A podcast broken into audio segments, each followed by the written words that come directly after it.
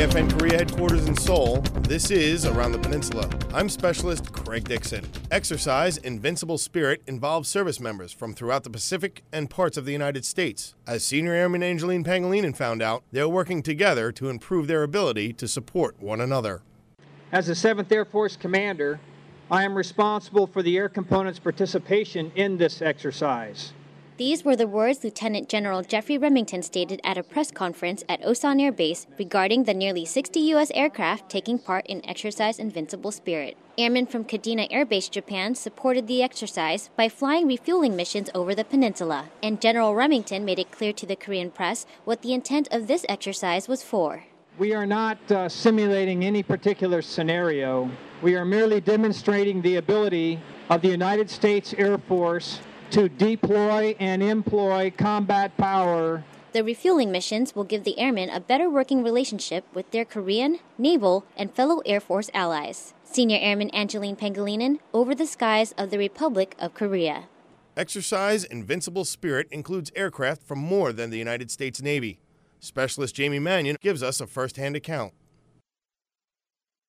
I'm uh, aboard the USS George Washington out on the East Sea. Yesterday was day two of the exercise Invincible Spirit. The most exciting part has been that, that steaming event. Shortly after that, there was a flyover by the, the ROK Air Force, the U.S. Navy, and uh, the U.S. Marines, and the U.S. Air Force. Each of them flew over the, the USS George Washington in V formations.